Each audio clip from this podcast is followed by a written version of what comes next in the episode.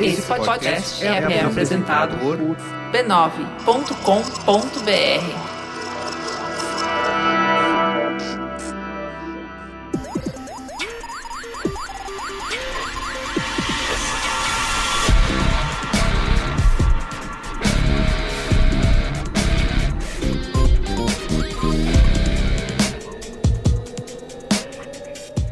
eu sou o Carlos Merigo, esse é o Braincast número 360. Estou aqui hoje com Alexandre Maron. Olá, Braincasters! Esse é um episódio de realidade virtual, né? É um Braincast 360, acho muito Nossa importante. senhora, tá bom. realidade virtual, exatamente. A gente perdeu a oportunidade de usar esse número para fazer um tema pertinente, né? Estamos aqui também com a Ana Freitas. Boa noite, Braincasters! E temos aqui duas super convidadas, a Flávia Penido, né? Que já é a terceira vez no Braincast e fazendo dobradinha aí, semana passada também. E aí, Flávia, tudo bem? Oi, gente, tudo bom? Vocês vão ter que me aguentar de novo essa semana. Muito bem. E também com a presença ilustre de Cris Deluca. E aí, Cris? Oi, pessoal, tudo bom? Tô estreando aí, hein? Isso, a Cris que não apenas está estreando aqui no Braincast, mas provavelmente você já conhece ela do Mamilos, de ter ouvido várias vezes, ou de ter ouvido a voz dela na rádio, várias vezes ao dia. E também tem o The Shift, né, que está aqui na rede B9 de podcasts, onde todas as semanas a gente sempre falou que o The Shift é o, a classe operária porque toda semana, três vezes por semana, elas estavam gravando. Qu- Quantos podcasts estão publicando por semana? A gente tá sofrendo pra gravar um. Vocês vêm três vezes, quatro? Estão produzindo, né? Tudo pra gente poder abrir uma janela. Ah, tá explicado. Planejamento, né? Planejamento é, É tudo. Então você pode acessar theshift.b9.com.br, tá? Pra você poder ouvir Cris Deluca e a Silvia todo, toda semana lá discutindo a disrupção. Bom, vamos lá. ó. Nesse Braincast de hoje a gente vai falar sobre a PL das fake news, né? Que era pra ter sido votada. A gente tá gravando esse programa na quarta-feira, dia 3 de junho de 2020. Essa votação aconteceria ontem, né? No dia anterior, dia 2 de junho mas ela foi adiada. Como sempre, rolaram muita uma divisão, né, de opiniões na internet, muita gente a favor, muita gente contra, principalmente pelas definições, né, do que que é. Todo mundo ouve falar em fake news, acha que é uma coisa precisamos combater, é ruim, todo mundo está em concordância, mas temos que discutir como que isso vai ser combatido, né? E esse, esse é o propósito desse Braincast de hoje, tá? Mas antes, quero divulgar aqui a rede B9 de podcasts, né? Falei do The Shift no começo, mas a gente tem quase 20 shows aí, né? Cheios de gente trabalhando para levar entretenimento, informação, risadas e até lágrimas, né?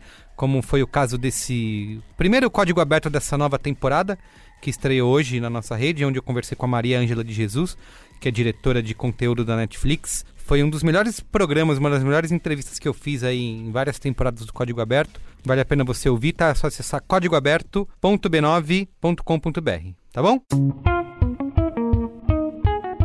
Ô Bia, sinto lhe dizer, viu? Mas hoje eu roubei seu posto aqui de rainha da Cambly. Você que sempre chega toda animada com as notícias das suas aulas. Você ficou com inveja do meu inglês melhorando? Uhum. De aula sobre qualquer assunto Lógico. que eu escolher? Qual que é nível de inglês? Ô, qualquer Bia, hora que eu quiser? Eu não quero terminar essa pandemia com as pessoas me falando que aprenderam um novo idioma e eu não fiz nada, entende? Então eu também quero.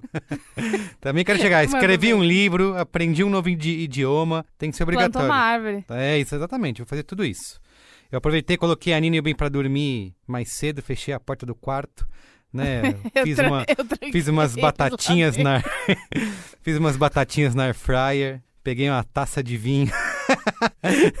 fiz aquele Nossa. clima pra testar uma aula conversando Era um date não no date? É só exa- aula, tá. Merigo? Não, é, tem um momento especial, né? Um momento especial. Então, eu fiz isso pra testar, né? Uhum. Aproveitar esse período aí pra testar uma, uma aula sobre o tema do Braincast dessa semana, que é sobre a pele das fake news, tá? E eu contei pro professor, pro Juan, o Juan que é do Canadá, né? Que eu era apresentador, né? O host do Braincast. E eu queria falar sobre, um, sobre esse tema pra poder treinar a minha conversação. E aí você pagou, pagou mico? Errou muita coisa? Olha, Porque, porque a gente já vai falando e vai pescando os erros, né? E eles vão cont- falando. assim, é a única vez que eu errei, Bia Fioroto. É quando eu pensei que eu tava errado. Única. E foi isso que o Nossa. Juan me falou. Falou, olha, tem algumas coisas aí, mas, enfim, vamos ouvir um trechinho aí, você vai ver o momento dar a correção que o Juan corrigiu a minha, minha frase. Okay, laws about fake news should be censorship proof. Censorship proof is the thing that basically doesn't make sense. But if you're talking to just audience who doesn't understand these terms, for them it would not, you know, it would completely not make sense. But for me, that's a good actually that that's a good phrase. Olha ele! Ó, pra quem não entendeu, o professor Juan falou que teve um termo que o Merigo usou que pode não fazer muito sentido pra quem não fala muito bem inglês. Só que pra ele era uma boa frase. Viu? Yeah. Viu só? Eu gostei. Acho que da próxima você pode cantar pagode. Ah, já. isso aí é um já é avan- inglês avançado, Bia. Vou, mas eu vou chegar lá, tá? Tô treinando. É Advanced pagode. Isso, exatamente. Advência do pagode. E aproveitando para lembrar que quem ouve o Braincast, tá? Exclusivo, tem aqui um código de uma aula 100% grátis lá no Cambly, que a gente vai colocar aí na descrição desse episódio, tanto no texto aí do nosso post, no site, ou aí no seu aplicativo que você está ouvindo o Braincast. É você clicar, aproveitar, fazer essa aula grátis e, como eu, sair dessa pandemia poliglota. C de casa, A de amor, M de Maria, B de bola, L de lua, Y de ear. Ear de ano, né? Muito bem, Cambly. Tá bom? Cambly.com. Cambly, it's amazing.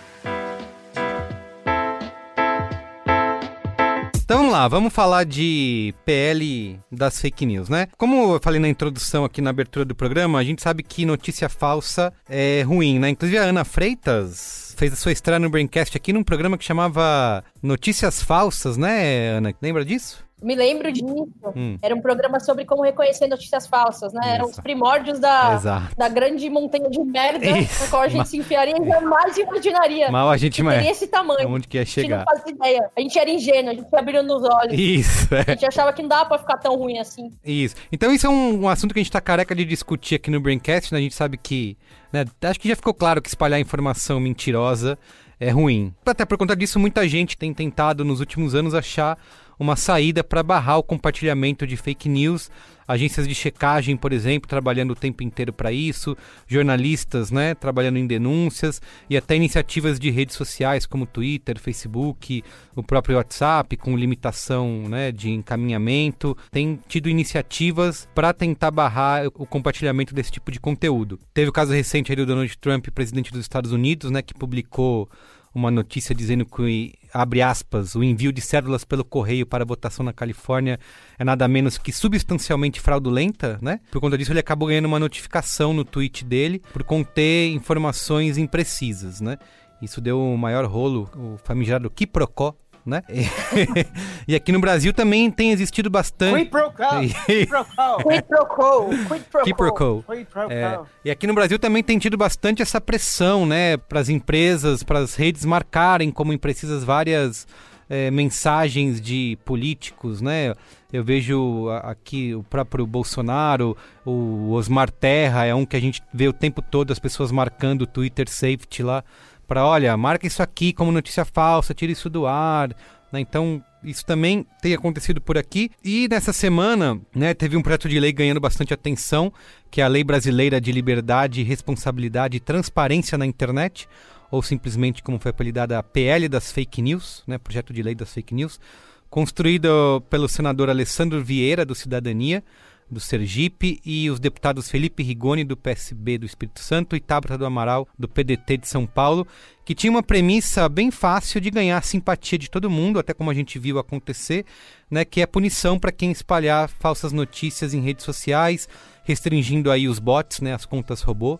Também já tivemos um Braincast dedicado a isso e criação de ferramentas para detecção desse tipo de conteúdo. O texto foi mudando bastante né, ao longo dos dias e deixando de falar mais de desinformação e focando nas redes e nas ferramentas usadas. Esse texto também ganhou bastante crítica, principalmente por dar margem para censura e também pela rapidez da votação, né, que foi marcada às pressas para esse último dia 2 de junho de 2020, bem no meio dessa quarentena que a gente está vivendo por conta do coronavírus. E parece que quanto mais criticado ele era, mais se mexia nesse projeto de lei, né, que ganhou 65 emendas em dois dias, né, em 48 horas, 65 emendas, tendo seu conteúdo quase todo alterado, sem ter tempo hábil para debate, para análise e para votação. Por conta disso, até no próprio dia 2, o presidente do Senado, o Davi Alcolumbre, retirou de pauta a votação do projeto e no seu Twitter ele disse o seguinte, abre aspas, Além de garantir a contribuição de todos os senadores na construção do texto, o PL 2630-2020 deve assegurar que as pessoas possam continuar se manifestando livremente, como já garante nossa Constituição, mas ao mesmo tempo protegê-las de crimes virtuais. E por isso que aqui nesse Braincast de hoje a gente está unindo aí a Flávia Penido, né, nossa advogada. Eu acho chique falar isso, né? Fala com a minha advogada, Flávia Penido, e também com jornalistas aqui como todo mundo, né? Alexandre Marão, Cris Deluca e Ana Freitas, menos eu, pra gente poder debater né, o que, que existe tão perigoso nessa pele das fake news, é, se dá para fazer um projeto de lei que contemple tudo que a gente precisa para nos proteger das, de notícias falsas e ao Em mesmo dois dias. em dois dias, isso, em- Isso. É, esse, esse é o título desse podcast isso, hoje. em dois dias. É possível fazer um bom projeto de lei sobre qualquer coisa em dois dias? Isso. Vamos descobrir. Ponto de não, Qual é interrogação. boa? É assim, dizem que Deus demorou sete dias para fazer o mundo. Isso, é olha lá. Dá pra fazer um projeto de lei em dois dias, por que não, né? Então é isso. Eu queria começar perguntando pra Flávia. Flávia, se você pode resumir pra gente quais são os problemas que você encontrou aí nessa, nesse projeto de lei. Não sei que você se debruçou nisso tem aí. uma listinha. Bom, eu tô falando do projeto de lei do Alessandro Vieira e o da Tabata, né? Porque teve um monte nesse meio tempo. Apareceram, assim, parecia geração espontânea e aparecendo o Eu, vi, lei. eu fui mapear pra ler, eu achei quatro. É, é, eu sei que eu acordei no dia 2, e meio que virada, porque estava todo mundo discutindo isso e tal. Tinha, é, exatamente, tinha mais uns dois ou três, eu não estava entendendo mais nada. Mas agora Uhum. tem esse que é o, o do Alessandro Vieira e o da Tabata, que ela deu uma reformulada depois que ela conversou com algumas pessoas e tirou alguns artigos. Bom, quais são os problemas? São muitos, muitos, muitos, muitos, muitos, muitos. Primeiro que eles definem provedor de aplicação errado, ou então eles estão querendo mudar o Código Civil, porque o provedor de aplicação aqui pode ser uma pessoa física, pessoa física ou jurídica. No Marco Civil não é assim. Isso até é fácil de resolver, provavelmente é uma incorreção técnica.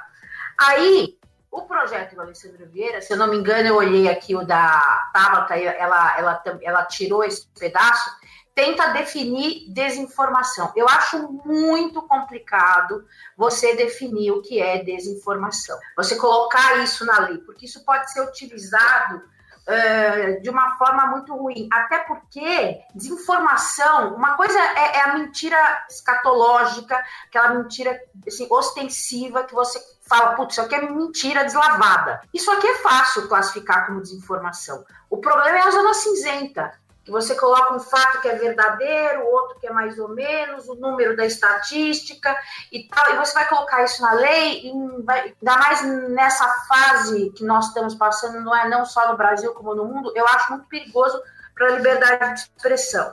Aí eles têm, eles colocam uma definição de conta inautêntica. O que, que seria uma conta inautêntica? E a definição é muito esquisita. Pessoal de- do, do ITS falou bem na, na- na nota técnica deles. eh, a grosso modo, poderiam até dizer que uma conta de uma transexual, por exemplo, poderia ser inautêntica. Nem sei eu, tudo bem, eu uso pseudônimo, a Tabata ainda falou em pseudônimo e tal, mas a definição de conta inautêntica dá muita margem a você cortar e censurar, quer dizer, bloquear a conta e a pessoa não poder mais se manifestar. A questão dos disseminadores artificiais, eh, acho que a gente vai discutir isso mais para frente, né? Uhum. Nem todo disseminador artificial é ruim, né? É aquela coisa, carro serve para como ambulância para levar para levar para o hospital e serve para assaltar banco. Então, em alguns momentos, o texto não deixa isso muito claro. Eles estão entrando no Código de Defesa do Consumidor falando de publicidade. Por conta disso, em dado momento, eles vão colocar lá, as empresas vão ter que abrir quanto elas estão gastando. Imagina, a Unilever ter que abrir quanto ela está gastando de Facebook Ads, por exemplo. Entendeu? É, é absurdo. Eu não vi muita gente falando sobre isso. Definir quem é verificador de fato. Isso é um negócio muito complicado. Não é assim. Eu chego e falo, oi, eu sou a Comunicadora de. Sim. Então tem uma série de, de requisitos, tem várias associações nacionais, eles seguem uma série de regras, não é? Não é assim, não é o baú. Rótulos das mensagens, como é que você faz isso no WhatsApp? Uma, uma das críticas que, o, que a nota técnica do ITS fez, isso é muito sério, é que a lei ela foi feita para o hoje, ela não foi feita Uhum. para o mundo, né? O Código Civil foi feito em que? 1918, 1900 e bolinha. E tá lá, entendeu? E, muito- e ainda tem coisa que vem do direito romano. É o que eu costumo dizer, contrato de transporte serve eh, servia para resolver o caso entre alguém que estava sendo levado numa bica e hoje tá porque está levando no Uber, é um contrato de transporte. Por quê? Porque ele está sendo bem feito. Do jeito que está no projeto do Alessandro Vieira, ah, 256, grupo com até 256 pessoas. Escuta, por que, que você vai ter que fazer um grupo de 256 e não 255 e não. Entendeu? Da onde ele tirou isso? Ele tirou do WhatsApp pensando no agora. Técnica legislativa é muito ruim. Controlar o número de contas dos, dos mesmos. Você não vai poder ter muitas contas. Eu, a gente da internet sabe, você tem uma conta que você é conta que você usa para pessoa jurídica, outra para pessoa física, outra que você fala só bobagem, outra que você fala não sei o quê, e por que não, entendeu? Uhum. Eh, pelo que eu vi, eh, eles tiraram aquela identificação obrigatória. Eu acho que ainda não só existe para publicação de anúncios. Eu não vi Que era melhorou colocar RG, né, e CPF para você criar um, uma conta em rede social, né? porque tinha isso. Pelo que eu vi, caiu isso. Isso não vai estar mais em, em discussão. Só quando você está pagando anúncio. O que eu entendo também é que eles estão confundindo muito publicidade com conteúdo que é político. Entendeu? Tá muito confuso. A impressão que eu tenho é que eles não têm muita habilidade. E outra coisa que eu queria falar, eles não pensaram, por exemplo, em alguma em algum tipo de método que pudesse ser um como o Sleep Giants está fazendo, né? Para quem não sabe, uh, o Sleep Giants é, é um grupo, uma conta de internet, enfim, eles estão indo nas, nos sites que não são só as plataformas Facebook, Twitter, Instagram, eles estão vendo os sites que, que, que propagam desinformação e estão indo conversar com uh, os anunciantes que aparecem ali via Google Ads. Para quem não sabe, nem sempre o anunciante escolhe especificamente um site para aparecer, falando: escuta, se tua marca está sendo associada a esse site, você quer isso? E com isso está resolvendo. Não tem nesse projeto algo nesse sentido, que, que seria secar a fonte da desinformação via Google Ads. Eu acho que é um dos maiores problemas que tem aí, entendeu? Já que a nossa Uhum. ideia é combater a desinformação, acho que isso De é, atrás do é- dinheiro, né? Ô, Cris, eu, eu li um texto seu no UOL que você fala sobre que a sensação geral é de que esse projeto foi feito às pressas, né? E de que isso é num, tá num momento péssimo de ser feito. Queria que você explicasse um pouco melhor essa sua opinião. Bom, tá bem na cara, né? É, inclusive, um dos textos, que foi um dos textos que o senador a- Alessandro Vieira chegou a apresentar, tinha uma parte de um artigo faltando. Tem mesmo. Eu, eu até comparei, eu, É. eu coloquei isso aqui. Então, assim, estava muito na cara que foi feito na correria. Foi feito na correria porque eles descobriram que fake news era uma coisa que ia mo- movimentar o noticiário Uhum. e que eles precisavam fazer alguma coisa. Se a gente for pegar todo o histórico é, de como esse projeto de repente apareceu, a gente vai bater lá no PL anterior, que era um PL para urgência da Covid-19, que incluiu a proteção de dados no meio lá e colocava a proteção de dados, a lei de proteção de dados, para vigorar só no ano que vem, em janeiro do ano que Sim. vem. A Câmara modificou isso e aí voltou, é, não chegou a mexer na data de vigência da lei. Quando voltou para o Senado, aos 45 do segundo tempo, apareceu uma. Não foi nem uma emenda, foi uma. Tem um outro nome lá, quando você já está votando o projeto, de um senador dizendo o seguinte: olha, por causa das fake news, e porque a gente tem que usar a proteção de dados para combater fake news, tem que aprovar para entrar em vigor já. E aí tiraram isso do PL. Então, o PL, o PL agora diz que a lei de proteção de dados tem que entrar em vigor imediatamente ah, e que as sanções da lei de proteção de dados só em agosto do ano que vem. Então ela entraria em vigor em agosto desse ano e as sanções só em agosto do ano que vem.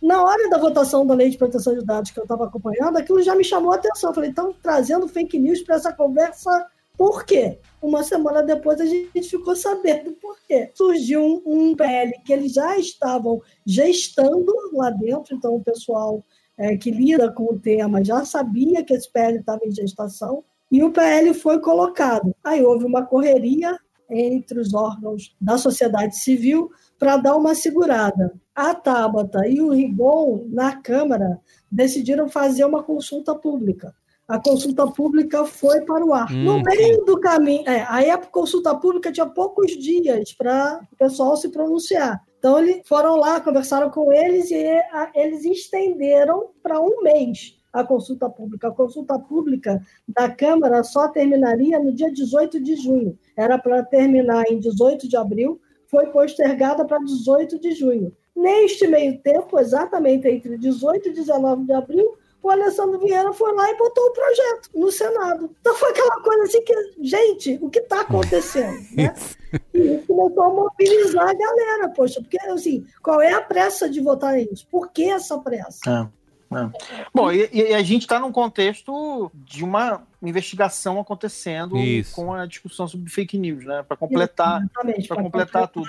Mas, mas além da óbvia correria que o texto mostra, né? A gente também dá de cara com pessoas que não necessariamente todas são do ramo lidando com a complexidade do tema e falando, ups, a cada passo você vai vendo o quanto é difícil determinar cada um desses pontos e que é essa que é a grande, esse é o grande desafio de montar uma lei desse tipo, né? Quer dizer, você tem é, é, é um, é um quebra-cabeça, você tem que literalmente falar assim, peraí, eu não posso ir por aqui porque aqui eu tô ferindo a Constituição, porque aqui eu tô acabando, eu tô é, é, é destruindo direitos, precisa achar formas de fazer isso e essa que é a, é a mágica de legislar com qualidade, né? Tipo, é, o problema é que quando você vai começando a puxar o fio da meada, você vai encontrando um monte de interesses. Então, Exato. quando você olha e vê o seguinte: quem é que está apoiando? A ABERT. Por que, que a ABERT, que é a Associação Brasileira de Rádio, de Engenharia de Rádio e Televisão, por que, que a ABERT está apoiando? E aí entra a confusão com a publicidade digital. Isso. Porque o que a ABERT quer é, e de alguma forma, regulamentar o modelo de publicidade programática, que é o modelo que está aí por trás, tanto no Facebook, quanto no Twitter, quanto uh, no Google, enfim. Tem um modelo publicitário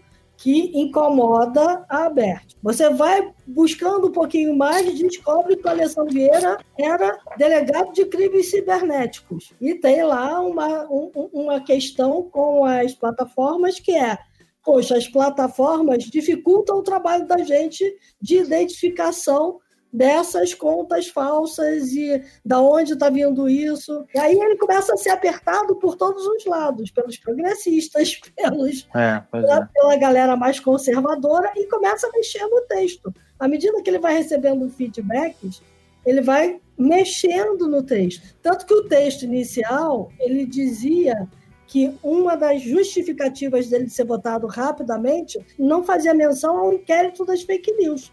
O que fazia menção era a Covid-19. Parar as fake news da Covid-19 para Sim, salvar vidas. Lógico. Aí você olha para isso assim, gente, espera aí. Vamos aprovar isso em quanto tempo? Não dá Sim. tempo. Quando você bota o processo legislativo em, em linha, você vai olhando lá e vai ver o seguinte, tá, Vamos supor que passe muito rápido, você vota em três semanas, vai para a sanção presidencial, e aí tem uma chance enorme do presidente vetar partes ou vetar a lei inteira. Uhum. Aí volta para o Congresso, para o Congresso ter que derrubar os vetos. Quer dizer, o Congresso tem que se reunir de novo para derrubar os vetos. Então você tem aí pelo menos um mês de tramitação, isso voando, é. Se tiver voando. Aí você olha para o texto e o texto fala em 90 dias da data de publicação. Quer dizer, antes de outubro essa lei não está vigente, gente.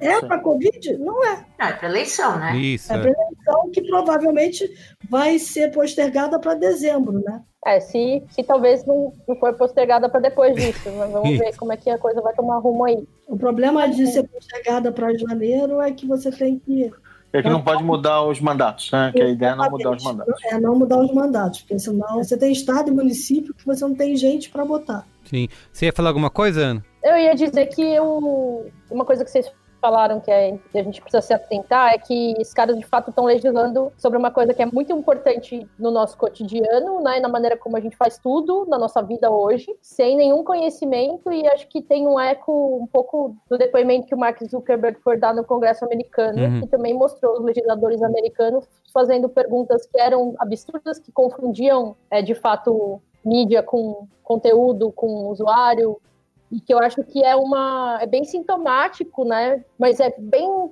preocupante também, porque é isso. São essas pessoas que estão tomando decisões sobre o estado da internet, que é basicamente hoje o estado de tudo que a gente faz, né? De todas as coisas. E, e pior, sem ouvir os especialistas que também divergem sobre muita coisa que está lá. Então, assim, Exato. quando a gente olha para o texto, cada um tem uma interpretação diferente. Tem ah. gente que diz, nossa, isso aqui tá bom. E não, não tá não, porque abre esse flanco aqui. Então, é. assim... Eu acho que, assim, não precisa ser especialista em tecnologia, ou enfim... Ou não, é direito digital, digital que eu tô falando. A não, galera que tá... Assim, eu acho que não precisa ser especialista em tecnologia ou em direito digital para entender que um, é, um projeto de lei dessa complexidade, dessa importância, não tem como ele sair bom num texto que foi escrito de um dia para o outro, que claramente foi escrito às pressas, até por conta, enfim, não só do conteúdo, eventualmente tem peças faltando, né? Tipo, sei lá, texto Frankenstein, assim, colado. É, não tem como um trabalho que é feito em um dia ser bom desse jeito, um trabalho dessa importância e dessa complexidade. Quando a gente trabalha no setor privado, a gente não faz um trabalho muito importante, de uma complexidade alta em um dia, Isso. que foi revisado por pouquíssimas pessoas e põe na rua. Eu entendo, por exemplo, né, que a, o Marco Civil e, o, e a LGPD ficaram anos, né, a gente discutindo e, e tal, e burilando, e eu entendo que por conta uh, do que está acontecendo no mundo, e eleições, e, e etc., Cambridge Analytica, e blá, eu entendo que a gente não possa demorar cinco anos para pensar num projeto de lei. Mas aí a gente teria que pensar em alternativas. Não, não é assim, não é em 15 dias que você resolve o negócio. Que só aí do jeito que está não vai resolver nada. Não resolve, não, não resolve. Não tem, não é eficácia nenhuma só piora. E aí, é, nesses debates todos, o que a gente está vendo muito claramente é que esse projeto precisava ser principiológico. Então, quer atacar robô, quer atacar conta falsa e quer atacar mecanismo de impulsionamento, vai estudar como é que essas coisas funcionam e pega essas coisas especificamente no que elas têm de comum. Então, assim, o que é o comum? Ah, aonde essa conta está? Essa conta está no Brasil, essa conta está no exterior. Se essa conta estiver no exterior, tira ela do ar. Ontem. Né? Para impulsionar conteúdo no Brasil, tem que estar tá no Brasil e tem que funcionar em real. Sabe? Tem determinadas coisas que o pessoal do TSE em 2018 começou a fechar, fechar, fechar, fechar e diminuiu pra caramba nas plataformas a distribuição de fake news. As fake news migraram para o WhatsApp, que é muito mais difícil você controlar. E vai ser muito mais difícil. Nos Estados Unidos, o grande problema nem é o WhatsApp, é o Messenger. Porque lá o Messenger é muito mais utilizado do que o WhatsApp, e o Messenger agora tem a criptografia de ponta a ponta. Então, eles também lá estão desesperados para saber como é que eles vão fazer isso, tanto que o Facebook acabou, o Facebook acabou de avisar que montou uma fórmula de você fazer esse tagueamento que tem algum tipo de conteúdo problemático, olhando para os metadados. Então, assim, eles estão se mexendo lá fora. É uma questão de sentar todo mundo e entender como é que as coisas vão funcionar. Não é do jeito que está sendo feito. É, é no abstrato, então, é exatamente. É botar no abstrato. O pessoal está fazendo concreto, falando, ah, tem 256 pessoas, então não pode ter mais que não sei. Estão é, fazendo o contrário, e, e direito não se faz assim. Exatamente. A outra questão é o seguinte: o principiológico, lá no, quando a gente votou o Marco Civil, quando a gente votou a Lei de Proteção de Dados, é, se a gente for olhar claramente, e é uma crítica que se faz, a gente discutiu, discutiu, discutiu, discutiu, estava discutindo um a cinco anos, o outro a dez anos, e teve que acontecer o Snowden e teve que acontecer a Cambridge Analytica para o troço andar. Agora estão invertendo o processo. Não está assim, ok. É, está acontecendo um inquérito de fake news do Supremo que está mostrando que não precisa de uma lei para pegar os caras. Porque você pode Isso. enquadrar em crime financeiro. Isso, é em crime de formação é, de quadrilha. Então, assim. Informação, você tem uma tá série. tá tudo Exatamente. É, pois é, exatamente. Eu acho que isso é uma coisa bem legal para a gente também ajudar o ouvinte a se situar, né? Porque a investigação vinda do Supremo, né, que é questionável por causa de toda aquela discussão de lá de trás, mas a investigação vinda do Supremo, tecnicamente, a grande sacada ali foi montar a caracterização intencional de como o dinheiro trafega, como você organiza tudo, como você. E aí começar a colocar esse conceito de é, formação de quadrilha, de intenção, de intento, uma série de coisas que eles foram colocando ali que eu achei muito, é, é, assim, de certa forma, quer dizer, eu não, eu não sei também. Aí, aí realmente eu acompanho o que está acontecendo aqui. Eu não sei se em algum outro lugar do mundo isso foi feito com, de uma forma tão, tão interessante, né? De novo, eu não eu não sei se é esperto, se foi inteligente, mas de uma forma tão, para mim, que gosto de quebra-cabeça, mais do que qualquer outra coisa, né? Como é que você resolve essa questão de uma forma é tão é... interessante? Interessante, é. mas é que aqui a gente tem que olhar quando é que esse negócio todo começou lá no Supremo. Começou no Supremo com ameaças físicas à integridade física dos ministros, à vida dos ministros e à integridade física do próprio Supremo. Então você tinha. Ou seja, ameaças. a água bateu na bunda suprema, foi isso. Exatamente, tinha ameaças concretas.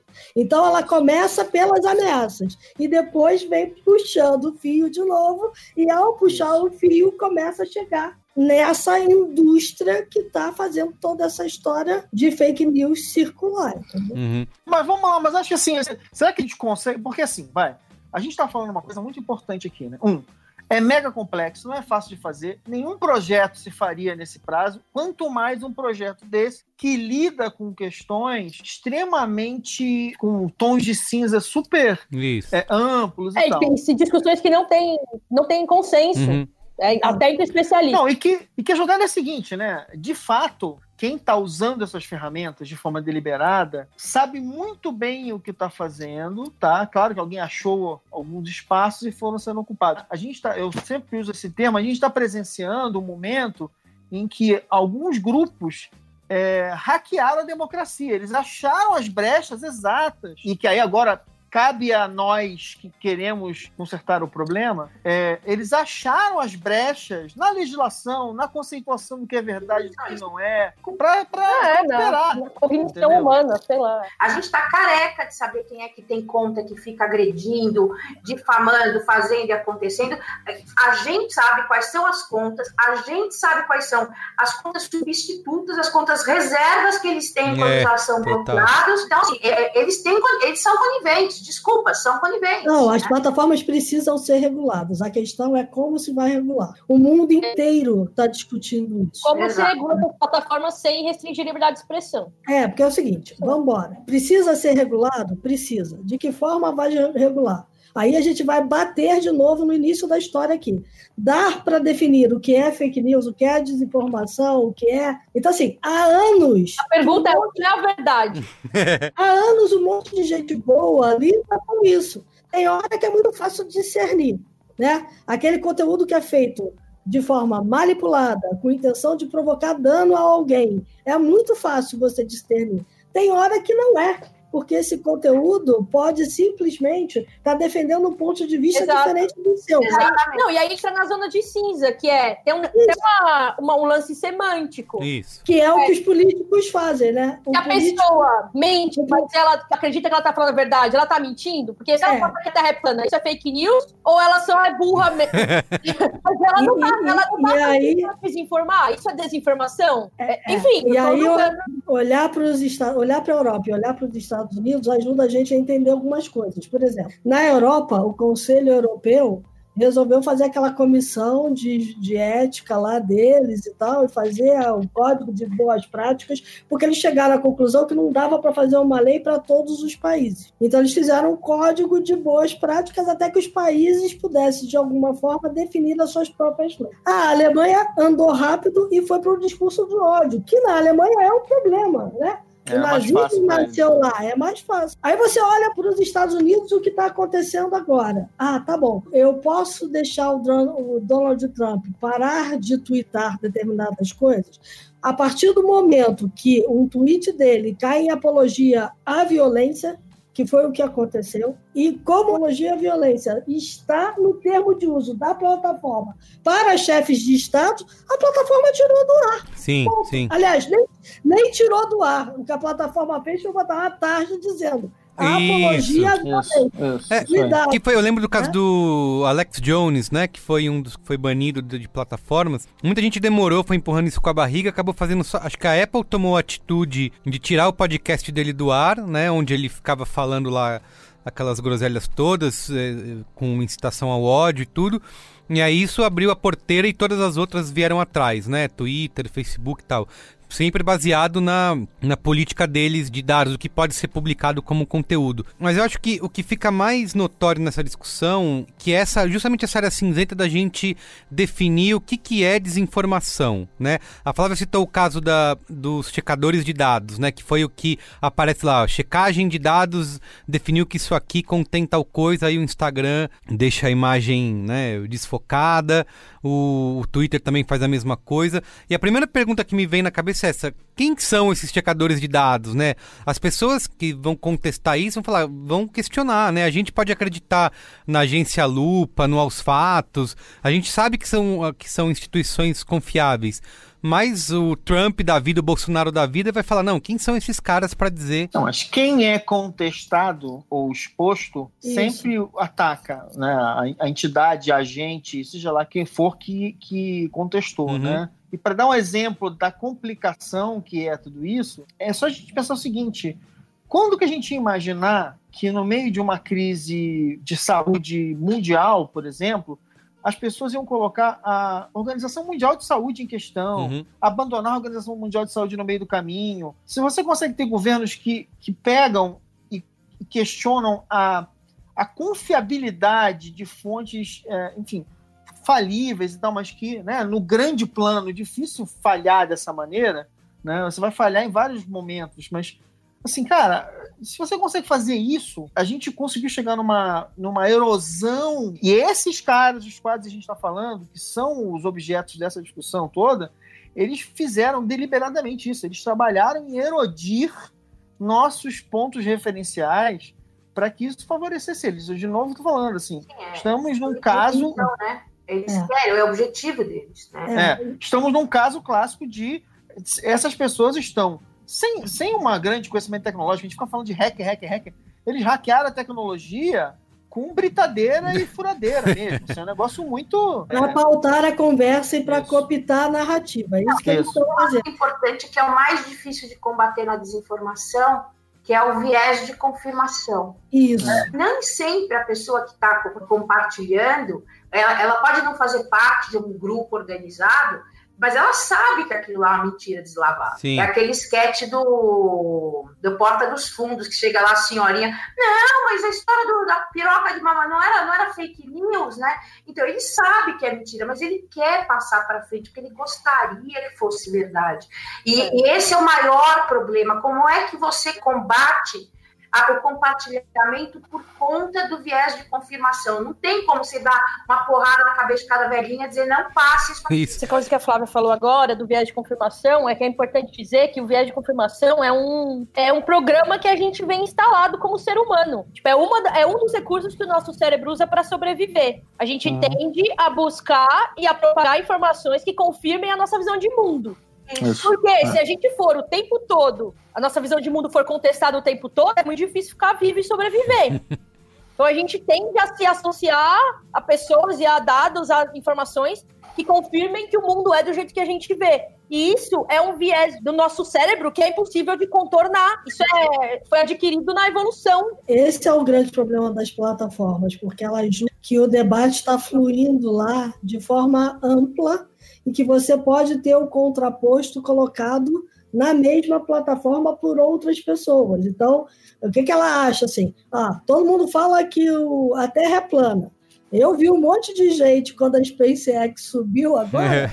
dizendo assim, ai, cara, cada vez que você via a circunferência lá sendo mostrado, dizendo assim, cai terraplanista, é plana ou não é? Você tá vendo a curva.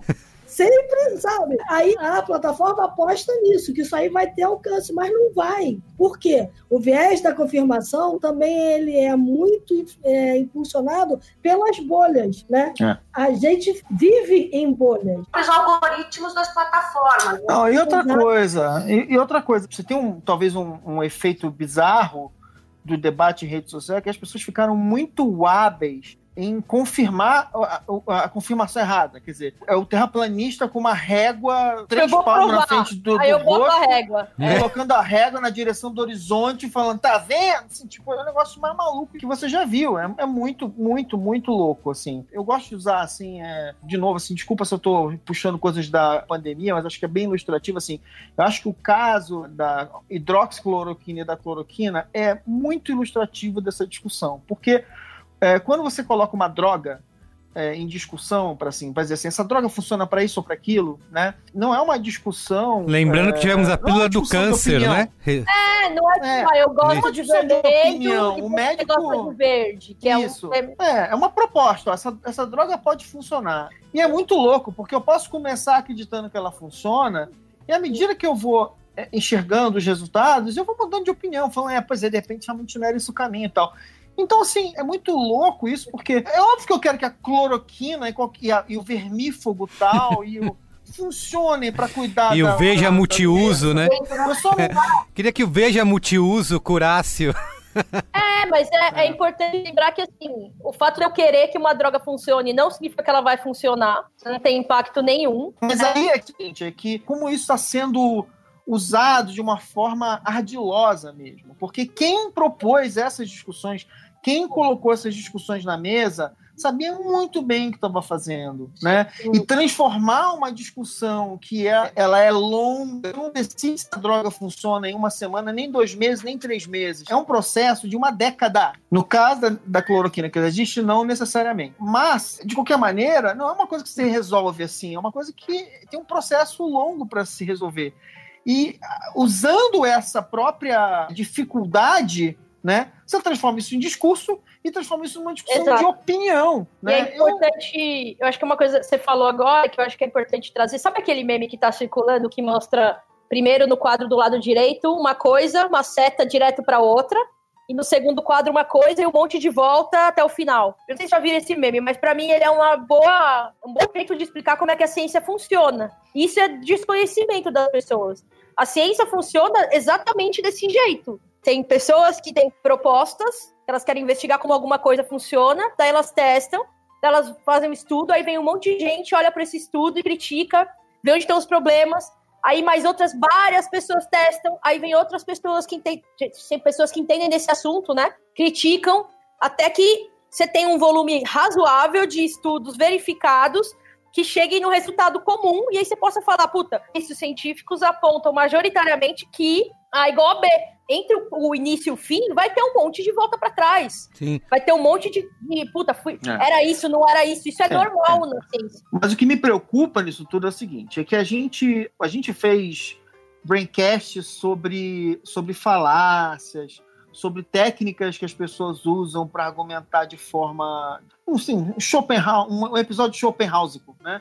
Digamos assim. É, a gente já fez esses episódios assim, a gente já falou muito nesses assuntos e tal. O que é assustador é assim, é usar todas essas técnicas de forma deliberada e de forma ardilosa, usando todos os recursos tecnológicos que a gente tem para dar escala para essa, para essa, esse hackeamento ali, a britadeira, e a gente começa a ficar nessa situação em que é muito difícil, uh, uh, o discurso público vai ficando, vai se tornando cada vez mais Sim. difícil. Ô, Marão, você né? falou em recursos tecnológicos, né, para se criar essa, é, esse tipo de, de desinformação e bagunçar o coreto aí.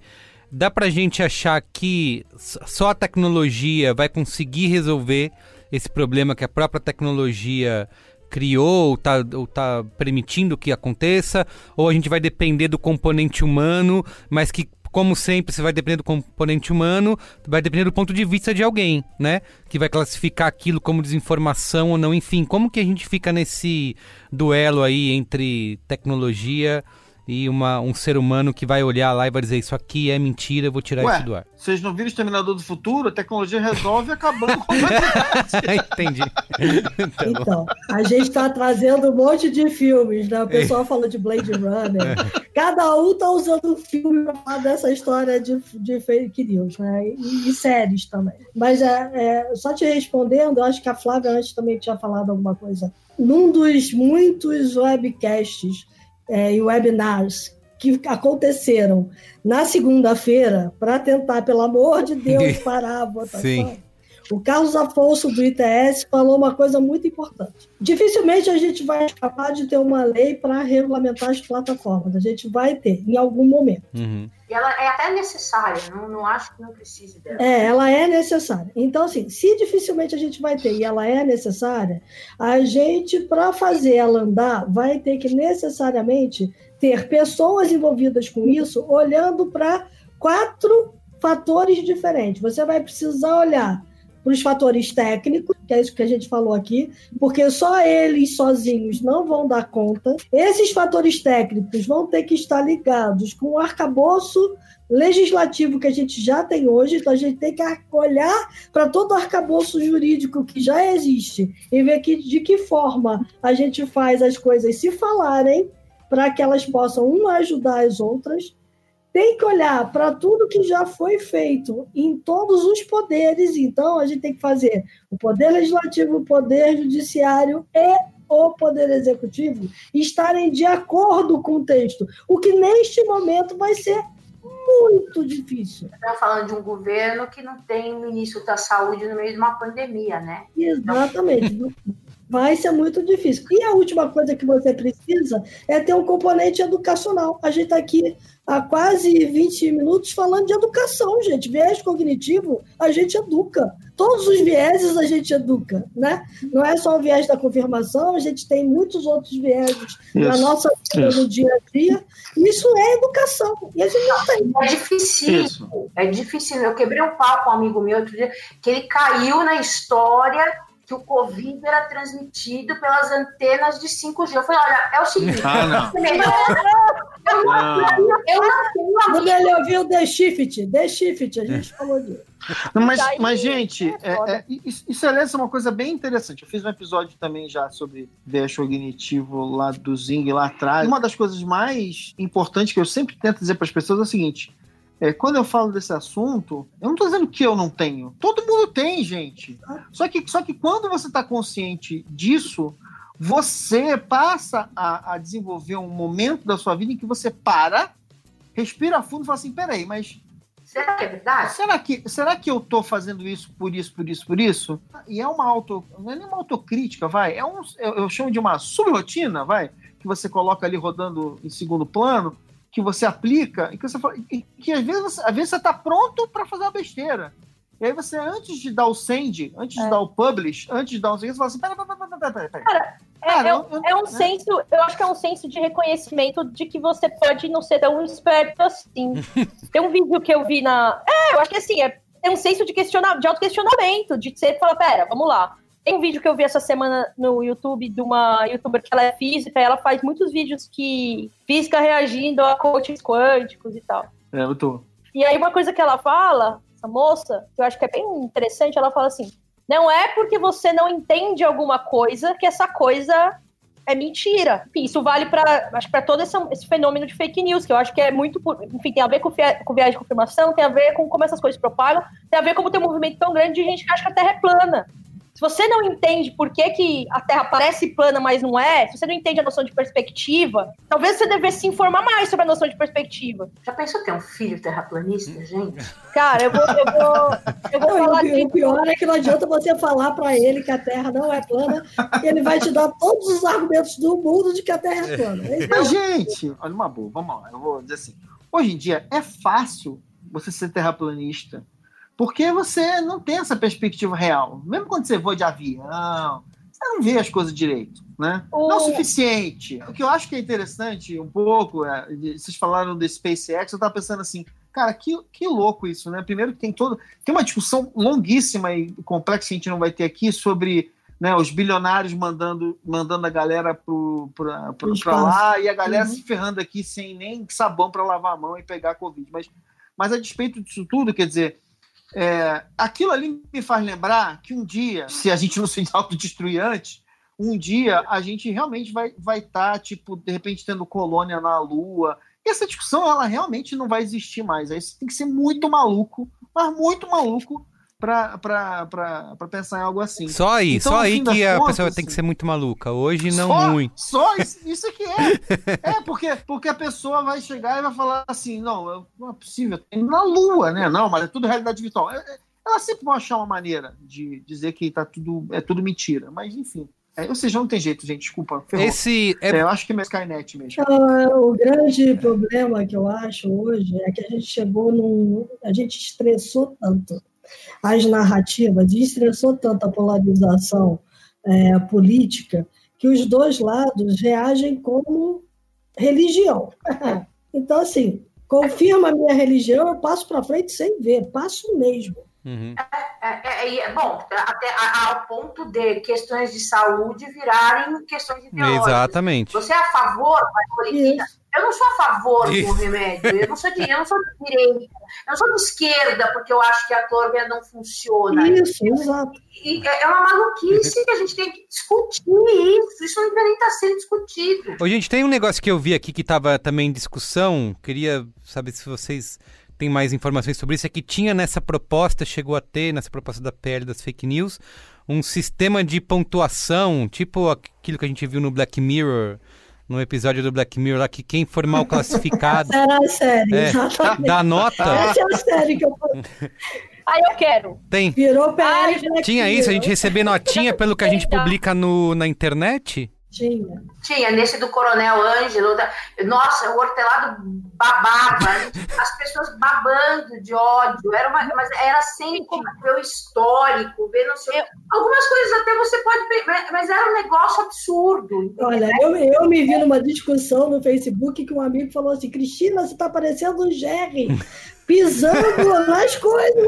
Eu falei, cara, não é possível, pelo amor de Deus. Não, as pessoas falam assim, mas por que seria errado eu ter que dar meu RG e o CPF para eu me cadastrar na agência? Aí um cara começou a me encher a paciência e eu falei, você leu o projeto? Não, não li o projeto todo. Eu falei, então o que, que você quer discutir? Ah, você tá sendo grossa. Né?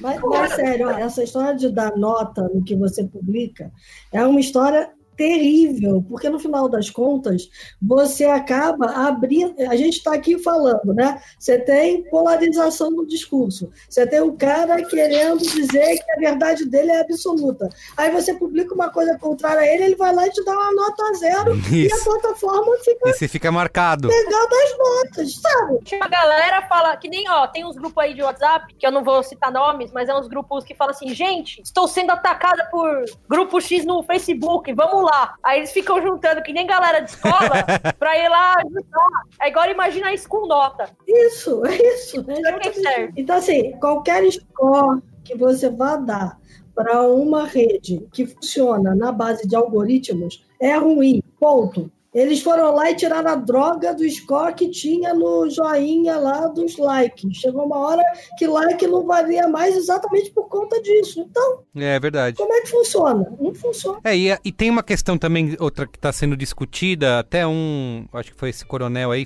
falou que ia, eles iam votar e depois ele ia colocar um, um ia votar de novo, ia botar um outro projeto de, sobre a punição, né, para aumentar a punição de quem faz esse tipo de, ele, ele mesmo disse que foi alvo, né, de fake news e tal.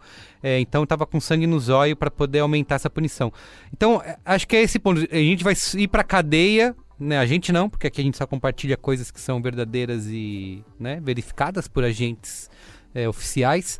Mas quem compartilha fake news, por exemplo, pode pegar ir para prisão, sabe? Tem um projeto, uma das propostas é que tenha de 3 a 6 anos, né? De reclusão por compartilhar notícias falsas. Não, é, não. Pois é, nesses aqui, se a gente, vamos ser justos, até chegar o do caramelo, não falava em prisão de ninguém. Entendi. Vamos, vamos ser justos. Eles só penalizavam. Aí chegou o coronel, falou em prisão prisão, Entendi. né? Entendi. Exato. Por quê? Porque você tem um monte de PLs que circularam em 2018 que falavam em prisão. Os de 2018 que tentaram votar, e eu também, na época, subi nas tamancas, escrevi matéria feita uma desesperada. Se você pegar o meu blog e fizer fake news no meu blog, você vai achar matéria assim, a roubo, de 2018, porque quase que o Senado votou uma lei de fake news. Sim. Quase votou. Então, assim, é, a gente está discutindo isso, né? Vamos lá. Se a gente for botar em perspectiva, ah, em 2018 se discutiu muito, na 9 a gente não fez nada, aí chega em 2020 quer fazer a toque de caixa, gente. Agora, por outro lado, né, vamos parar só de reclamar, foi bom esse movimento que a gente fez, assim, né, foi um negócio bacana, fazia muito tempo que eu não via, que eu não via aquela coisa da internet raiz de todo mundo, vamos lá, vamos fazer, vamos falar sobre a lei, né? nossa senhora, parecia o Twitter de 2010, é, sabe? Era maravilhoso. Uma coisa que eu vi, eu tava até falando pra Cris antes da gente começar a gravação, que eu vi o, o Gregório, né, do Vivier no Twitter, ele tinha é, compartilhado aquele link de votar sim, né, votar a favor do projeto, aí veio um monte de gente em cima dele, olha, não é bem assim, tá, nananana, e aí um tempo depois ele retweetou dizendo, olha, gente, conversei aqui com a galera e tal, vi que não é... Volta lá e põe não. E... Volta lá. Isso, vi que não é bem assim. Então é esse tipo de movimento. Que... Né? Não, não é isso. E não só ele, a galera do, do Direitos na Rede, a coalizão Direitos na Rede, passou a noite identificando todos os artistas que tinham dito que iam votar assim ah, e chamando legal. o pessoal para votar assim. legal, conversando com cada um, chamando cada um e dizendo assim: gente, pera lá, vai lá, lê a lei, está acontecendo isso assim, assim, e explicando e essa galera começou a pedir para o pessoal retirar o voto e dar o voto no não. Isso Herói lindo. Nem tudo foi lindo, capa, foi lindo. Inclusive, eu queria até mandar um, um grande abraço para o meu amigo Paulo Renan, que é um amigo de longa data, e é um advogado incrível, especializado em direito digital, que é a minha uma das minhas fontes to go para esse tipo de coisa, que bateu um grande papo comigo hoje falando sobre tudo isso, porque quando eu comecei a mergulhar, eu falei, meu Deus, tem quatro projetos. Eu queria mandar um beijo para ele e dizer que eu lembrei dele agora, porque ele me contou essa história do, do pessoal da colisão também. Tá vendo? Aí, inclusive, me contou várias histórias interessantes sobre toda, todos os interesses que a gente discutiu aqui. E de fato é uma trama de assim: você tem muitos atores, cada um tem interesse, tá todo mundo tentando tirar uma casquinha. Isso, exato. E passar o mais possível, porque, puta, precisa passar. Tem o, a, eu não sei se esse texto se manteve, mas tem aquela parte do texto sobre que defende que as plataformas tirem conteúdo do ar é, a partir do, da notificação do usuário sem uma ordem judicial, né? Uhum. E esse trecho, que é um trecho que foi muito. Ele tinha no original do Marco Civil e o pessoal do ativismo digital lutou muito para tirar esse trecho, porque ele não faz nenhum sentido. Mas eles já tiram. Então, mas olha Mas só, eles tiram por copyright, não por uma notificação. Enfim, por, ou por política de privacidade, ou por política da plataforma, né? Isso. É, vamos Mas, eles tiram por política da plataforma. O Notice and Takedown não existe no Brasil, a não ser que as plataformas olhem para você e digam assim: ah, você é um cara legal, você está aqui sempre comigo, tá bom, vou tirar. É isso, tá? Ah, é tipo sim. assim, ah, é... vamos fazer um ah, É contato. Vamos fazer um goodwill aqui. Você tá aqui sempre comigo é você investe X milhões por ano em. Isso, é. Não sei se também? chega a esse ponto, mas, mas tem o goodwill. É, mas o Note Takedown não é regra no Brasil, é regra nos Estados Unidos. Tá. Isso está no Marco Civil, no artigo 19, que está sendo julgado pelo Supremo Tribunal Federal. Então, o Supremo está julgando hoje se o, o, artigo 19 do Marco Civil da Internet é legítimo ou não, é, é, constitucional ou não. Exatamente para, se disser é constitucional, isso continua a valer e uh, você não tem o notice and take down, que é simplesmente assim, notificar e retira. Né? Mas elas fazem, Flávia, realmente é. fazem. É, elas dão um jeito de encaixar lá na plataforma, na, nas regras de uso que ninguém lê, e disse que retirou por causa do que está lá escrito nas regras de uso. Sim. Uhum. Eu queria, assim, o projeto. Agora. Fala aí, pode falar. É, eu queria só pegar o gancho da Flávia de que foi bonito e tem coisas positivas, porque de fato o que a gente quis fazer foi parar, e a gente parou. Não, foi, é. foi, e, foi, e é aquela coisa, sabe, das antigas mesmo você me chamou, não, vamos, vamos para trás. Eu fui olhar, fui fazer, eu, o Plenas também, todo mundo, todo mundo, né, tava assim. Só que é o seguinte, não pode desmobilizar, porque não acabou. E uma semana também não é muito, também é pouco. A gente não pode cair na esparrela de dizer o seguinte: é importante votar esse projeto? É. É importante ter uma regulação de fake news? É. Mas isso tem o seu processo. Tem muita gente pedindo o seguinte: vamos fazer isso na hora que as comissões voltarem a operar. A gente não precisa ficar levar um ano para votar, mas vamos votar dentro dos ritos normais. A gente não precisa votar agora correndo. Não Talvez precisa. interessante seria conversar e explicar que você tem meios de coibir uh, desinformação e questões uh, desinformação, principalmente a política, sem precisar dessa legislação. É bem verdade que precisaria de uma boa vontade das plataformas, mas uh, isso também é um problema. Ninguém gosta de, de, de, penalizar a plataforma. Eu sou daquelas que, que não, não acha que ai, não pode sair o WhatsApp do ar de jeito nenhum, ah, porque o Facebook. Porque é o seguinte: o Facebook tem um monte de multa que eles não pagam, eles, eles querem. Então, isso é uma coisa que também tem que ser pensada, sabe? Uhum. Então, assim, tem que ser feita alguma coisa, mas tem que ser feita alguma coisa de forma consciente, Exato. não de forma atabalhoada como está sendo feito. E, e, outra coisa, se for feita alguma coisa agora, só do simples fato de existir um projeto de lei que pode ser votado, as plataformas já vão parar e já vão olhar porque, elas, porque elas vão ter que sentar lá e negociar. Elas vão ser chamadas para as comissões, elas vão ter que prestar contas do que, que elas estão fazendo. Então, só isso já meio que Ô, oh, peraí, não posso ir no Vai da Valsa. Então, mas assim, eles adiaram em uma semana, né? Sendo que tinha existia um pacto que eles só votariam projetos relacionados à Covid. E a semana que vem isso não vai estar resolvido e também não vai estar tido tempo de discutir. Enfim, qual que é a previsão de que vá se adiar ainda mais ou, ou a gente corre o risco de semana que vem isso ser votado?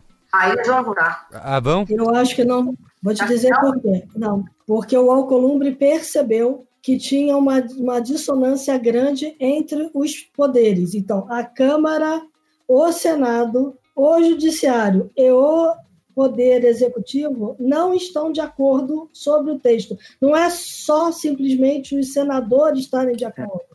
Ele vai passar, vai passar e vai ser trucidado. É. Vai ser trucidado nas outras instâncias. Então, você para que ele tenha celeridade, agora tem que sentar e pactuar tudo. Para pactuar tudo, aí a sociedade, por isso que eu estou dizendo que não pode desmobilizar, entendeu? Porque agora a gente tem que ficar em cima do que, que as discussões estão rolando. Ah, entrou um, um PL lá, vamos olhar. Por exemplo, o PL da Tabata agora também tem problema, trouxe problemas novos, corrigiu velhos e trouxe novos. Então tem que sentar com a Tabata de novo e dizer, ó, oh, não é assim.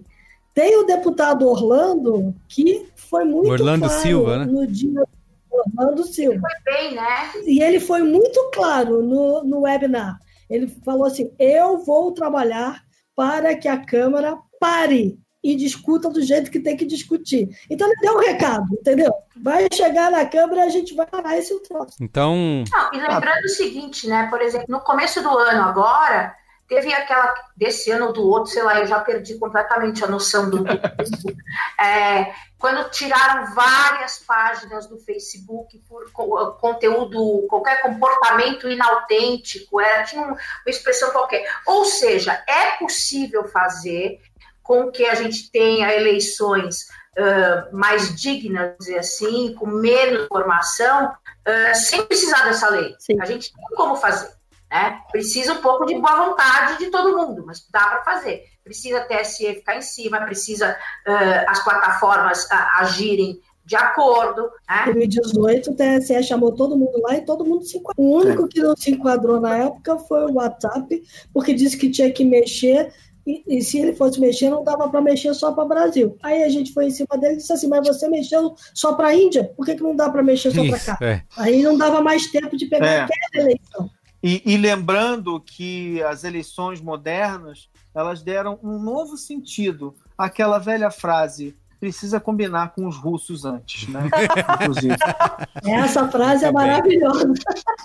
Bom, com essa, é com essa a gente pede a mobilização dos ouvintes, né, para continuar de olho aí no que, que vai acontecer nessas próximas semanas e ver que essa pressão funciona, né? Fica de olho, se Sim. mobilize aí nas redes sociais. E a gente pede também que se uma versão do texto passar em que tenha que dar notas, deem notas altas pra isso, gente. Isso, por favor. Muito bem. Mas isso não vai acontecer, a gente não vai deixar, mas se acontecer, Notas boas, é, tá exato aí. Isso aí. bom, vamos pro qual é a boa então? Vamos. Qual é a boa?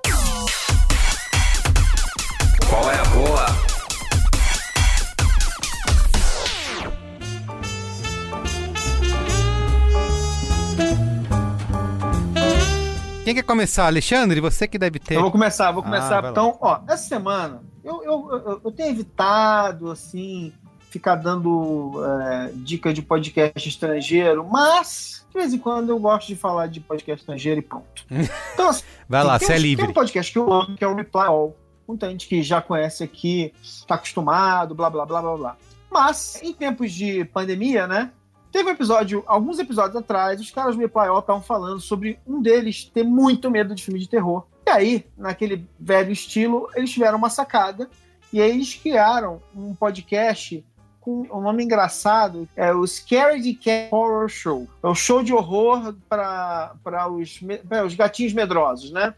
E a ideia é a seguinte: um deles odeia, odeia filme de terror, não vê filme de terror, e ele se sente excluído da, da, discussão cultural quando acontece, por exemplo, um, um Corra ou então um Us, esses filmes modernos de terror e tal. Aí a, a ideia é a seguinte: não, beleza, você tem que assistir o filme e depois a gente vai debater o que você sentiu. E aí um deles propõe o filme, o outro assiste e tal. Seria uma ideia até relativamente simples, só que lembrando que ele é solteiro e ele está em quarentena e ele morre de medo de filmes de terror.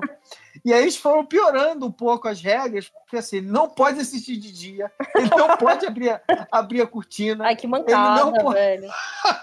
ele não pode é, ligar para os amigos, ele não pode ir pro banheiro toda hora. Pode ver desenho depois? Vocês têm essa técnica? Se assistir filme de terror à noite, eu assisto um, tipo um The Office depois. Só pra dar uma... Bem leve. né? Des despressurizar. Para os né? fantasmas irem embora, né? aí, aí eles fazem o seguinte, cada episódio eles estão fazendo sobre um filme de terror. Então, o primeiro episódio é sobre O Exorcista. O segundo episódio é sobre... É, a Hora do Pesadelo, que é um filme. O primeiro, principalmente, é bem assustador. E o terceiro filme foi. O terceiro, o terceiro filme que foi tema do episódio foi Alien, o primeiro filme, que é um filme de terror com ficção científica e tal.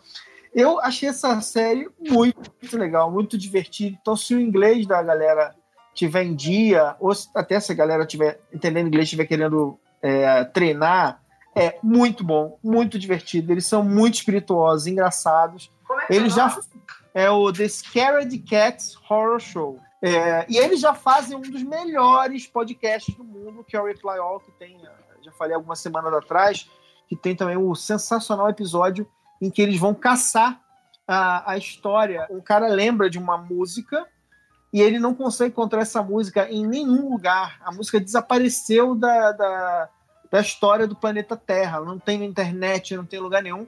E aí ele chega com a proposta de que ele quer, quer encontrar essa música e eles começam a busca desesperada para saber se ele inventou a música na cabeça dele, se é uma memória plantada, ou se a música realmente existiu. Eu não vou revelar a verdade, é, é, final tipo, da história. Achei, achei essa história bem história de maconheiro. Gostei. É, é sensacional. Esse episódio é. Eles têm vários episódios clássicos sensacionais. Eles têm um, eles têm uma, uma sessão, eles podiam chamar a Cris de vez em quando, que é uma sessão é tipo é, que a Cris, a Cris é bom lembrar, é uma jovem, mas é da antiga no sentido de que a, é, a Cris fazia o caderno de informática do Globo, né? Você já viu, né? No 1900 já não tinha. Entrega, não entrega, não entrega. Pô, respeita meus cabelos brancos aqui, cara. A Cris, ela, ela, ela era escovadora de beats, né? Então já viu.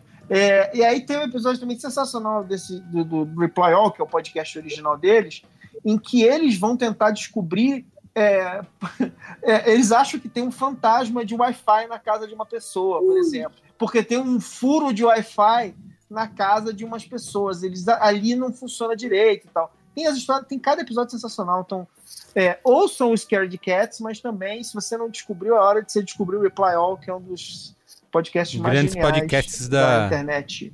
Da nova era. Em inglês. Muito bem. Ó, eu quero. Posso fazer o meu aqui? Quero aproveitar, eu assisti a, a Ana recomendou aqui alguns braincasts atrás, o Trial by Media, né? O Condenados pela Mídia. Eu terminei de assistir. É, tem dois episódios principais que eu gostaria de. Eu gostei de todos, assim. Um tem um mais fraco que o outro, mas no geral gostei. Mas tem o 41 Tiros, né? 41 Shots e o Vigilante. Eu tô acompanhando no seu Twitter, você comentando. É, e o Vigilante do Metrô. Eu acho que tem, são episódios bem pertinentes para essas duas últimas semanas que a gente tem vivido. Vai mostrar para você que continua tudo igual, nada mudou. É, mas como eu, a, a, Ana já deu esse qual é boa, não quero roubar aqui o qual é boa dela, eu também assisti um que tem tudo a ver com Trial by Media, que é o, um documentário da Netflix em oito episódios, que é o desaparecimento de Madeleine McCann que inclusive teve um cara foi preso hoje, né? Três anos depois do desaparecimento. Isso, isso aí. Teve um, um... Teve isso hoje, eu não sabia. É, Nossa. não foi preso. O cara já tá preso, mas já é um novo, é um novo suspeito desse caso. É, novo suspeito na Alemanha. Isso, né? na Alemanha. O cara já tá preso, né? Não é que ele foi preso, mas é isso, envolvido com crimes sexuais e tudo mais. Essa série, são oito episódios, ela sofre do mesmo mal que eu já falei de outras tantas séries aqui, documentais, que ela é bem longa, ela, elas são oito episódios, podiam ser cinco, sabe? Que acho que estaria bem coberto, mas mesmo assim... Eu nunca terminei essa, eu comecei a ver... É, porque ela pode ser um pouco tediosa, porque ela se repete, né? Ela estende alguma, algumas especulações que talvez não merecessem ser tão... É... Ela é mais longa do que precisa, ela se alonga muito em linhas narrativas que depois se provam falsas. Isso, exato. Vai demais, né? Ele fica te enganando nessa. Mas, né? é, mas é, é a obsessão do Netflix, uma empresa de tecnologia que, que vende conteúdo. Então, certamente alguém ali fala assim, não, oito horas. Isso, faz mais. Mas o, o, que eu acho legal, que mesmo nisso, né, tem, assiste com essa consciência de que é longo e que isso que a Ana falou, que eu acho que a série te engana, né? Ela abre uma linha de investigação que poderia ter sido resumida em três minutos, né? E ela faz um episódio inteiro sobre isso. Mas eu, nessa, eu até achei que era um caso mais antigo, né? Que era no começo do, dos anos 2000, mas não foi em 2007, né? Que para mim acabou de ser, né? É, é, a década. É, Carlos né? Para mim, 10 anos atrás ainda é 1990, é década de 90. É, foi em 2007 e eu ouvi muito esse caso, né, é, é, ser falado durante a investigação, mas eu não conhecia todos os aspectos. Eu acho que a série é boa nisso, né, em mostrar todos os aspectos que eles investigaram e as trapalhadas que aconteceram, né, é, na época e de, de, como tudo se desenrolou.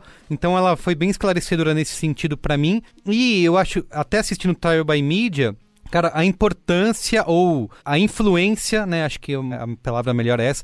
A influência da mídia, da cobertura da mídia num caso como esse, né? De como isso é. foi usado, de como a mídia ajudou e atrapalhou ao mesmo tempo, de como isso impactou as investigações. Acho muito importante para quem aí tá assistindo essa série que a Netflix está divulgando bastante, que é o Condenados pela Mídia, também ver como nesse caso é, cara, uma influência brutal, assim, né? De como as coisas se desenrolam. é, e a batalha narrativa da da mídia inglesa e portuguesa. Isso, também. teve essa batalha. Tanto que. Não acontece tanto, é porque, tipo, você tem um continente que é muito. Os países são espremidos, e aí você, né, nesse caso, você teve uma, uma treta aí entre, entre a polícia inglesa e a polícia portuguesa, e uma consequente batalha narrativa entre as duas, as mídias dos dois países, né? Isso. Que, tipo, iam conduzindo como eles achavam que a linha narrativa tinha que ser conduzida de acordo com os interesses da polícia deles. Enfim, Isso. Um acusando o Existe outro. todo o julgamento da, do trabalho da polícia portuguesa, né? Que foi mal feito e tudo mais. Tanto que hoje a investigação está nas mãos da polícia britânica. E essa notícia aí que saiu de que esse novo suspeito foi encontrado, foi encontrado pela polícia britânica, né? Então provavelmente vão usar isso também como enfim, eu falei que a série é muito longa, tem oito episódios, mas provavelmente a Netflix já ligou pro cara lá, como que é o nome dele? É o Chris Smith. Chris, mais dois episódios aí, vai, com, essa, com esse novo, com essa nova informação. É. então, assim, eu acho que tenha isso em mente, tá? Que é, é longo, você pode, dependendo da. Não, não sei se dá pra pular um episódio, mas eu acho que para mim, pelo menos que tinha só ouvido de orelhada muitas coisas e não tinha acompanhado tudo, foi bastante esclarecedor em, em, em, vários momentos. Então tá aí na Netflix o desaparecimento de Madeleine McCann. tá bom? Quem pode ir agora? Qual é a boa? Eu vou dar uma bem simples, para ser bem sincera. Ultimamente eu não tô vendo série, eu não tô lendo livro, eu não tô fazendo nada, a não ser trabalhar, trabalhar, trabalhar. E lutar, e lutar pela E lutar, exatamente. Luta, luta. Acabar a quarentena. Eu quero, eu quero... É, então, eu, não quero, eu quero saber cadê o tédio da. Aonde está você, tédio da quarentena? Porque não tá. Nos primeiros 10, 15 dias da quarentena, realmente foi mais lento. Agora, eu estou trabalhando sábado, domingo, todo, que, que, e eu estou de mudança também. Então, tá tudo super confuso. Mas então, pra, só para não passar em branco, tem um projeto de um casal amigo meu muito legal no Instagram, que é projeto falando pelas paredes. Eles todos os dias, ou todo sei lá quanto, eles estão postando coisas uh, nas empenas dos prédios, e tem uns dias que eles postam de desenhos de criança, inclusive.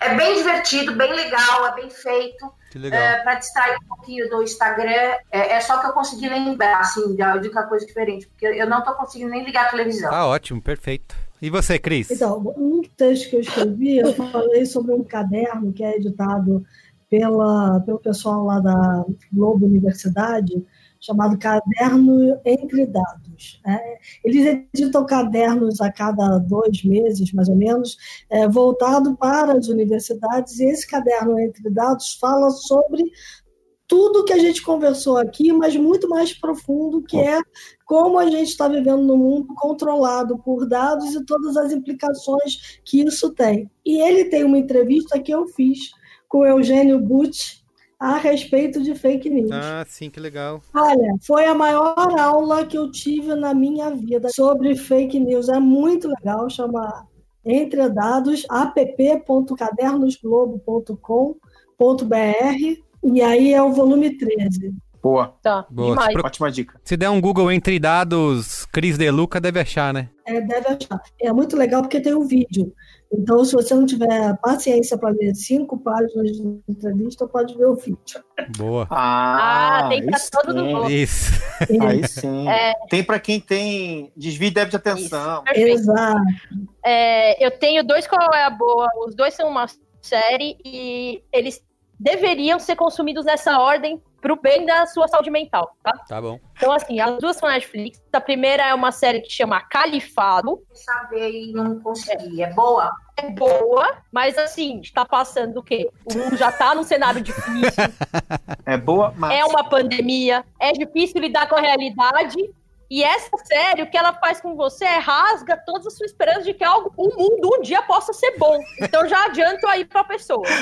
Então, o calif... que, que é Califado? É uma série sueca que, acho que são oito episódios, que mostra o processo de recrutamento do, do Estado Islâmico de jovens europeus para irem lutar nas frentes do Estado Islâmico na Síria ou em outros países, ou isso jovens homens irem lutar e jovens mulheres irem serem esposas de homens jovens soldados do Estado Islâmico e darem filhos para esses filhos virem a ser eventualmente jovens soldados ou esposas, tá? Esse, essa série ela, ela foca no recrutamento de principalmente de jovens suecos que têm ascendência é, muçulmana, mas que são jovens suecos de famílias geralmente é, seculares. Então, os pais emigraram jovens, de repente, para a Suécia, os pais não praticam o, Islã, e esses jovens são radicalizados. Mas também mostra a história, não é um documentário, tá? É uma, é uma ficção mesmo, mas aí mostra linhas de outros jovens que são jovens suecos, originalmente católicos ou ateus, enfim, protestantes, que também são convertidos de alguma forma. É muito perturbador, mas é uma série muito, muito boa. E eu queria destacar aqui uma fala da Cris antes do programa, que é, imagina você ter um filho terraplanista, e toda hora que eu vi essa série eu pensava, imagina você criar um filho, e essa desgraça me foge pro Oriente Médio, pra, porque assim, é, a série também retrata os dramas que as famílias vivem, né? A frase não foi minha, não foi da Flávia, então crédito. eu achei que era sua. Então, pra mim foi tipo, eu passei a série inteira falando, o jovem, o que, que tem na cabeça o jovem? Você vai ter um filho, você leva no McDonald's, você mostra o vídeo da galinha pintadinha no YouTube. É, cria bisnaguinha e todinho. Põe mesa e banho. Põe na escola. Carinho, carinho põe na escola amor. É. E aí o jovem me chega e fala que quer ir, foge pra Síria pra ir lutar no Estado Islâmico. Muito, muito boa a série. Mas também muito difícil de assistir, muito forte, pesada e eu recomendo descrição. Depois de assistir o Califado, você vai precisar de um alívio cômico. Né? Porque não dá pra ficar bem depois daqui. Lógico, vem um desenho, Qual é isso? que vai ser o seu alívio cômico? Eu já venho com a, com a sua solução. Eu assisti essa semana três episódios de Crashing. Crashing é a série da Fleabag, da Phoebe Waller-Bridge. Escreveu dirigiu, atuou alguns anos antes de Fleabag, Fleabag, se não me engano é de 2016 ou 2017. E é uma série que tem um outro ritmo, né, de Fleabag, uma outra pegada, não tem quebra do, da, da, comunicação com. Como chama isso? Quebra da. Quarta, quarta, quarta parede. parede. Quarta parede. Eu ia falar do quarto cenário. quebra da quarta parede. Pode ser. Quebra da quarta cortina. Não tem essa quebra aí. Não quebra nada. Que o negócio não é quebrar aqui. Vai quebrar? Depredar? Não pode. Então não depreda nada, não quebra nada. Mas é uma série muito engraçada. Eu achei muito engraçada, muito é muito rápido, um humor muito rápido, que às vezes tem que ficar até atordoado, mas que tem umas sementes ali, pra, você percebe as sementes do que ela fez em Fleabag. É, dos personagens, das interações entre os personagens. Então, putz, eu achei um, um bom entretenimento pós-série Desgraça a Cabeça e também para desligar dessa, enfim, nos momentos que a gente precisa de um pouco de alívio, né, cômico. Desligar da pandemia. hoje em dia. Isso. Tá difícil. Tá difícil Muito desligar bem. da pandemia. Isso. Tá difícil, hein? então é isso, gente. É isso aí. Muito obrigado, viu? Foi muito bom conversar com vocês. Espero, acho que a gente, a gente vai voltar a se falar aqui, não daqui muito tempo, porque como esse projeto continua aí nos perseguindo, a gente vai ter que atualizar aqui os nossos ouvintes em relação ao que vai acontecer, tá bom?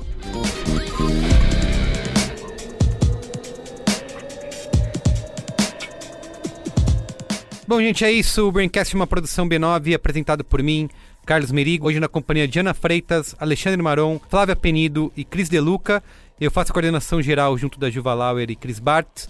A produção é da Beatriz Fioroto, apoio à pauta e pesquisa Iago Vinícius, a edição é de Mariana Leão, com supervisão de Alexandre Potashev e apoio de Andy Lopes, a identidade visual do Johnny Brito, coordenação digital feita por AG Barros, Pedro Estraza, Iago Vinícius e Lucas De Brito, e o atendimento e comercialização por Raquel Casmala, Camila Maza e Thelma Zenaro.